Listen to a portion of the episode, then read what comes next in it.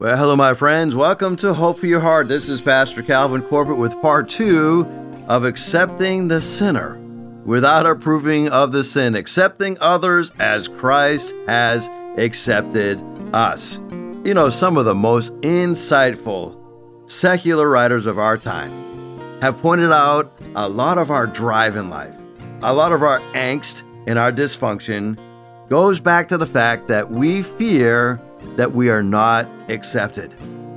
You know, the famous playwright Arthur Miller. He's the guy who wrote Death of the Salesman. Well, he stopped believing in God as a teenager, but decades later, he said this I feel like I've carried around this sense of judgment. I could not escape it. I still felt like I needed to prove myself to others. To have somebody tell me that I was okay, that I was accepted, that I was approved of.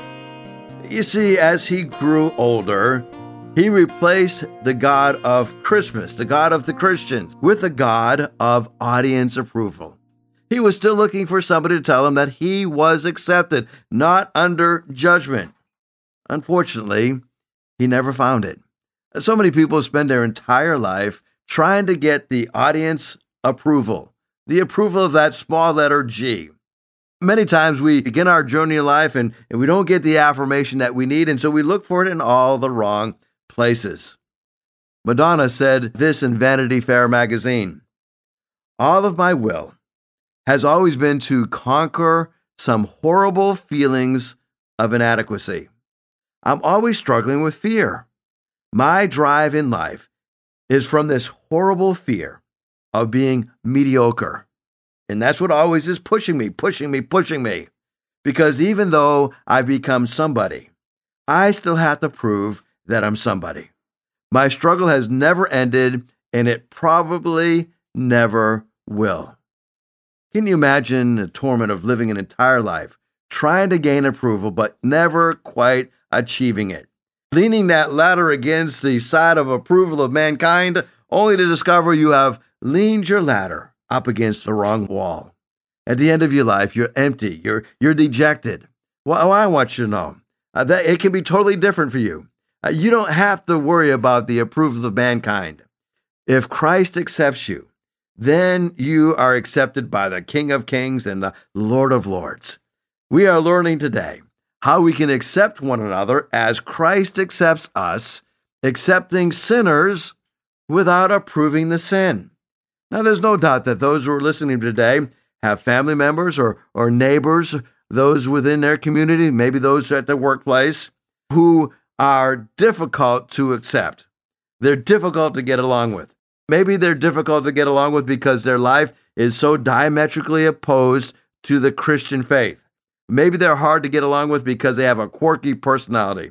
Some people are just extra grace required people, but we can accept them. Just because we don't approve of everything they do doesn't mean that we don't accept them. We accept them because they were created in the image of God. You know, even those who are diametrically opposed to the message of Christ have been created in the image of God. So Paul says that we who are strong, Romans chapter 15 is where we're going, we who are strong ought to bear with the failings of the weak and not to please ourselves. So here we have an indicator that if you are strong in the faith, it's not just that you have a lot of knowledge. If you are strong in the faith, you have this capacity to bear or to accept the failings of the weak. You're not about yourself, you're about Jesus first, others second, yourself last. Paul says each of us, verse number two, should please our neighbors for their good to build them up. So we learned yesterday that we should plan to accommodate the weak and it helps us to be breaking this bondage of selfishness. Jesus himself did nothing in his life out of selfish ambition, did nothing out of vain conceit.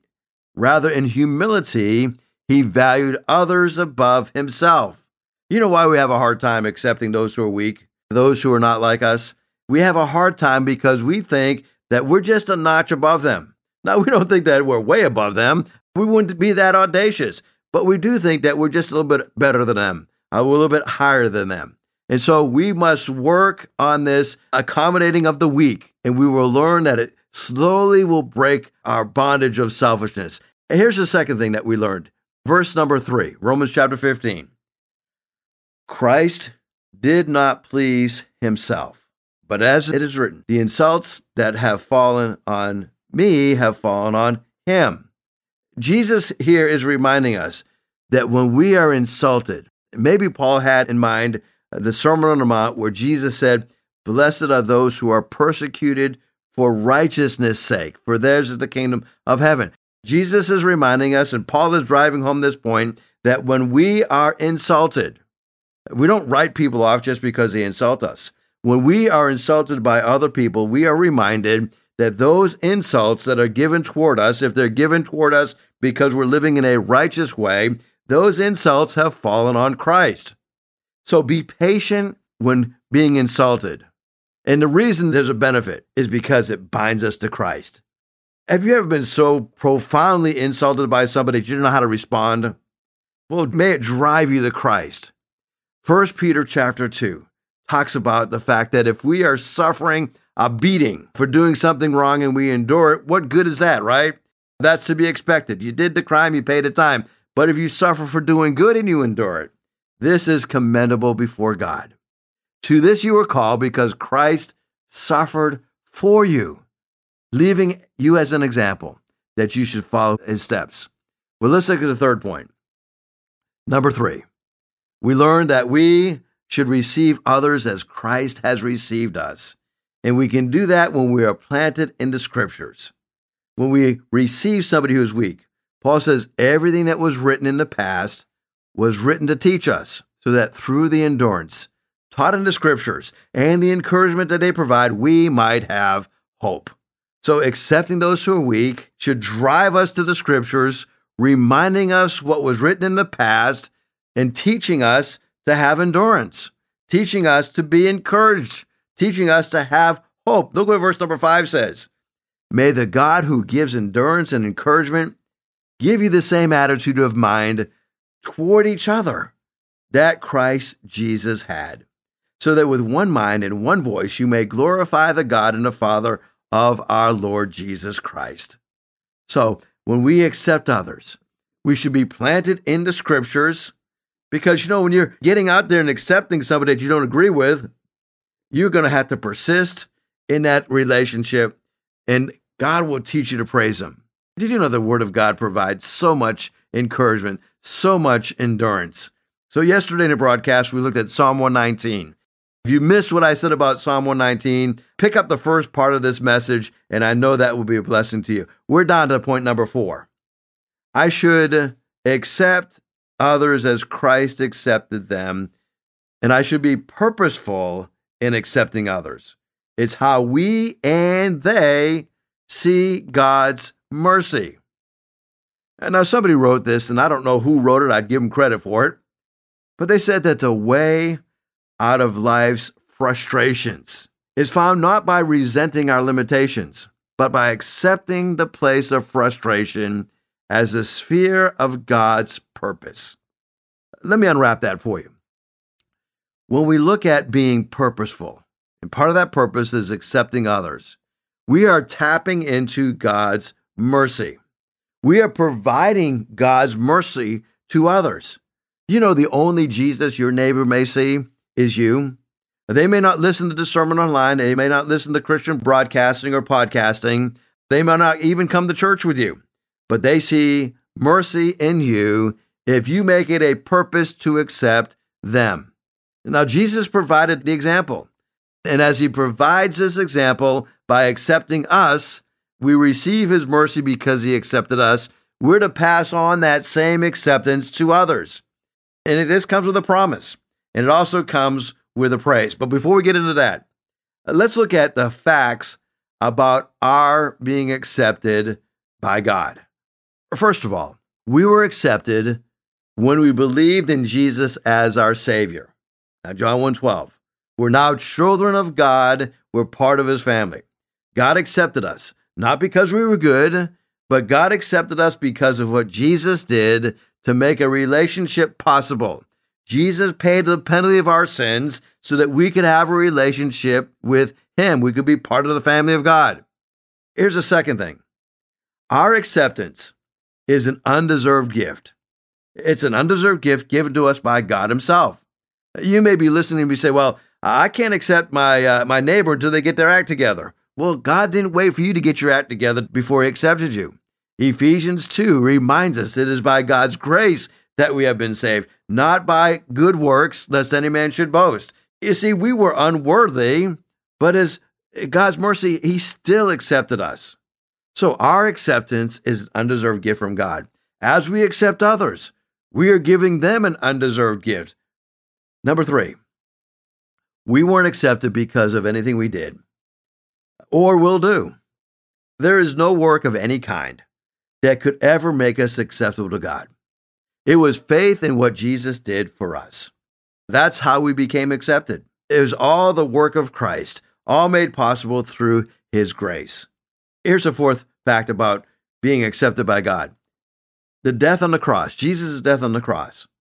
It demonstrates the Father's love. You know, the only way to measure God's love for you is what it cost him to accept you. Can I be so bold and so audacious to say, uh, when you accept certain people, there's going to be a cost. Some people are going to think that you are compromising, and I'm not talking about fellowshipping with unbelievers. You can only fellowship with believers, but Jesus was a friend of sinners. You're going to go to work, you're going to have neighbors, and, and uh, wise are you if you become a friend? The Bible tells us in Romans 5 8, God demonstrated his love for us while we were still sinners. Christ died for us. The old King James says that God commendeth his love toward us. It means that God displayed or demonstrated his love for us. Why? He died for us when we were still without hope. When we were still in sin, Christ died for us. He didn't wait for us to change and become redeemable. He redeemed us when there was no hope in us. Now, if Christ could do that for us, how much more should we be able to do that with our friends and our relatives and our neighbors? It costs them dearly to do that, right? It will cost you something to accept those who you strongly disagree with. And then, lastly, Jesus' death on our behalf demonstrates our worth to God. Did you know that? I love how it's put in Romans chapter 8. As a matter of fact, I'm going to I'm going to read a couple verses to you in Romans chapter 8 that will really help drive home the point how much God demonstrates his love for us. Romans chapter 8, beginning at verse number 31. Paul says, What shall we say about such wonderful things as these? If God is for us, who can ever be against us? Since he did not spare his own son, but gave him up for us all, wouldn't he also give us everything else? Who dares to accuse us whom God has chosen for his own? No one. For God himself has given us right standing with himself. Who then will condemn us? No one. For Christ died for us. He was raised to life for us, and he is sitting in the place of honor at God's right hand, pleading for us. Wow, what a passage of scripture that is that Christ Himself drives home the point that nothing can separate us from the love of God because Jesus has taken our penalty. He's taken our condemnation. Oh, I want you to know, my friends, you have no more pain, no more shame, no more guilt. It is eradicated because Christ demonstrated his love for us by giving his life for us. Now, that ought to really encourage you today as you get into God's Word. Well, I want to look at one final passage today. You know, as I think about where we are as a nation, we are going through a time of uncertainty economically and politically, and uh, a lot of things are turned sideways. Well, that's the way the world always has been. When Jesus was about to finish up his earthly ministry, he gathered his disciples together and they had the Passover meal together. And I want to spend just a few minutes in the moments that we have left talking about the Passover, talking about communion, and talking about the fact that we can have this opportunity to share the gospel wherever we go. Verse 20 of Matthew 26, it says that when evening was come, Jesus was reclining at the table with the twelve. And while they're reading, he said, Truly I tell you, one of you will betray me. Now, what blows my mind here, Jesus knew who that one was going to be. It was Judas, right? But yet here he is breaking bread with the one that was going to betray him. It says in the next verse, verse 22, they were all very sad and they began to say to him, one after the other, You don't mean it's me, do you, Lord? As Lord replied, The one who has dipped his hand into the bowl with me will betray me. The Son of Man will go just as it is written about him. But then it says, But woe to that man who betrays the Son of Man. It would be better for him that he had not been born. Then Judas, the one who was going to betray him, said, Surely you don't mean me, Rabbi. Jesus answered, You have said so. And while they're eating, Jesus took the bread, and when he gave thanks, he broke it. He gave it to the disciples, saying, Take and eat. This is my body. Then he took a cup. When he had given thanks, he gave it to them, saying, Drink from it, all of you. This is my blood of the covenant, which is poured out for many for the forgiveness of sins. I tell you, he says, I will not drink from this fruit of the vine from now on until that day when I drink it anew with you in my Father's kingdom. And then when they had sung a hymn, they went out into the Mount of Olives. So, as we look at this passage of Scripture, it is written about the night when Jesus was going to be portrayed. There's a lot of intense hatred between Judas and Jesus, but that Jesus is there offering himself as a covenant. He says, This is my blood of the covenant poured out for many. And then, uh, as we look at, there's two extremes that we're dealing with the extreme of good and the extreme of evil, but they're together. This night, the gravest night of human history, the greatest gift is being received, but it's also the greatest act of evil in betraying the Son of Man. And the giving has never ceased. Jesus continues to give to us today. So, today, as you look at your life, do you really have an ongoing personal relationship with Christ? Do you know Him as your Savior? And if not, why not make today your day of salvation? The reason this is so important is because we come into life with three primary questions. Everybody, from time to time, throughout the course of their life, will look at these three questions. Question number one is How in the world did I get here? You ever think about that? I mean, look at the circumstances that brought about my birth. I didn't have a say in the matter, it just happened. Two people got together, my mom and dad got together and conceived me, and I was brought into this world. But how did that all happen? What is the purpose of that? Did you know that God says that we are created in His image? You got here, and I got here because God created us in His own image. It says way back in the book of Genesis that God created Adam in His image in the image of God, God breathed into Adam, into his nostrils, the breath of life, and man became a living being.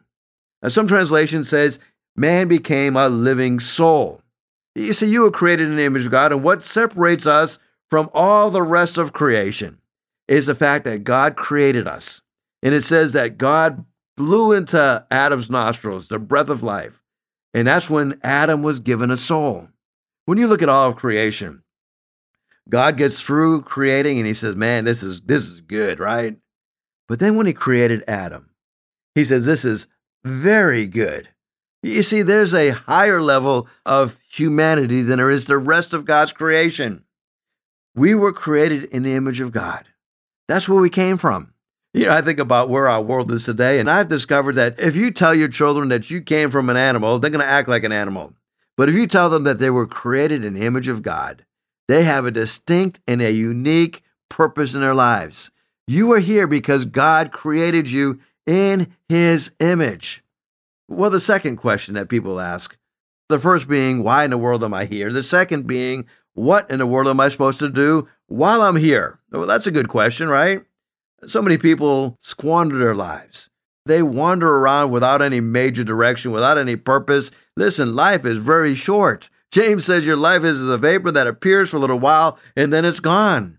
You don't have a whole lot of time to waste on nonsensical things. Only one life to live, so soon it'll be gone. Life is very short, but not only is life very short, life is very uncertain. Now, we don't know what's going to happen around the next bend. You know, I think about my life. The Lord has blessed me with some really good things that have happened in my life, but there's also some surprising, unexpected bad things that have happened in my life. The good and the bad. Some of it was planned, some of it was expected, but most of it wasn't.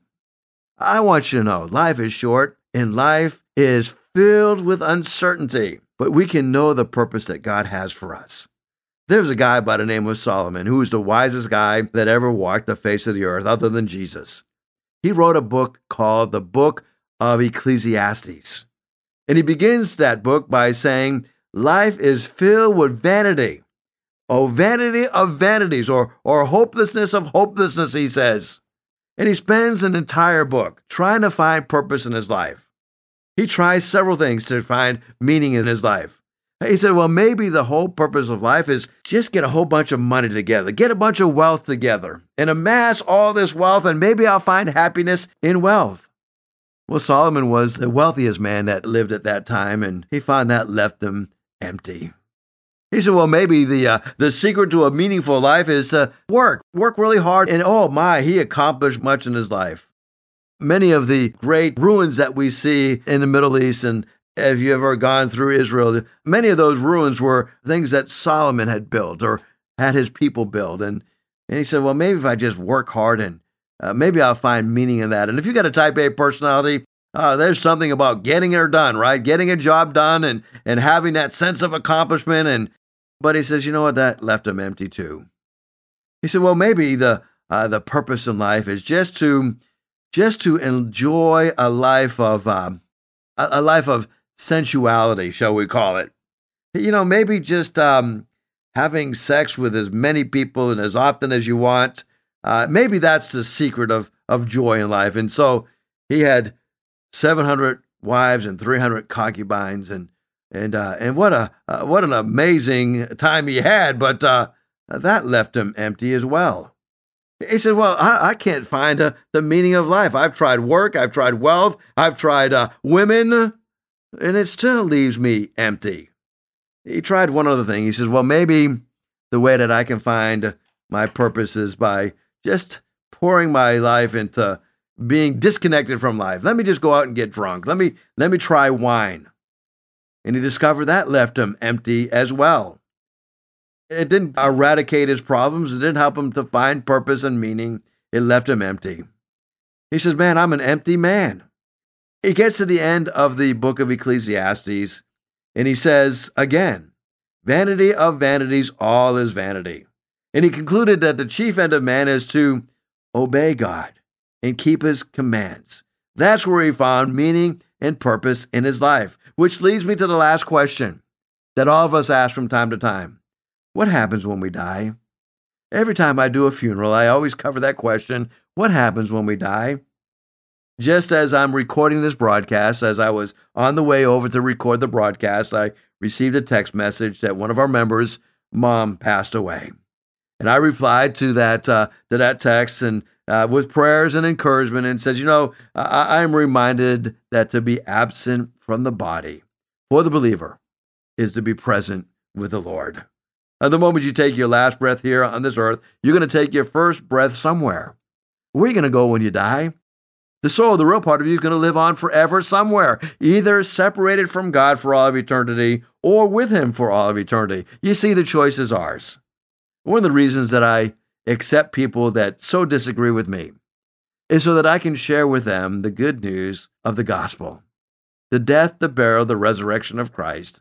And those who put their faith and trust in Christ will have everlasting life. So today, have you accepted the free gift of salvation? If not, why don't you pray, Lord, be merciful to me, a sinner. I believe that you died on the cross for my sins. I accept you as my Lord and Savior. In Jesus' name, amen. Simple little prayer, prayer of faith. If you just prayed that prayer, would you shoot me a text 252 267 2365? 252 267 2365 and just say, Hey, I just prayed to receive Christ today. That's all I have to say and I'll get back to you as quick as I can. Well, thank you so much for joining me today on the broadcast. I pray that you will be able to accept others as Christ has accepted you. Thank you so much for listening. I'm praying for you today.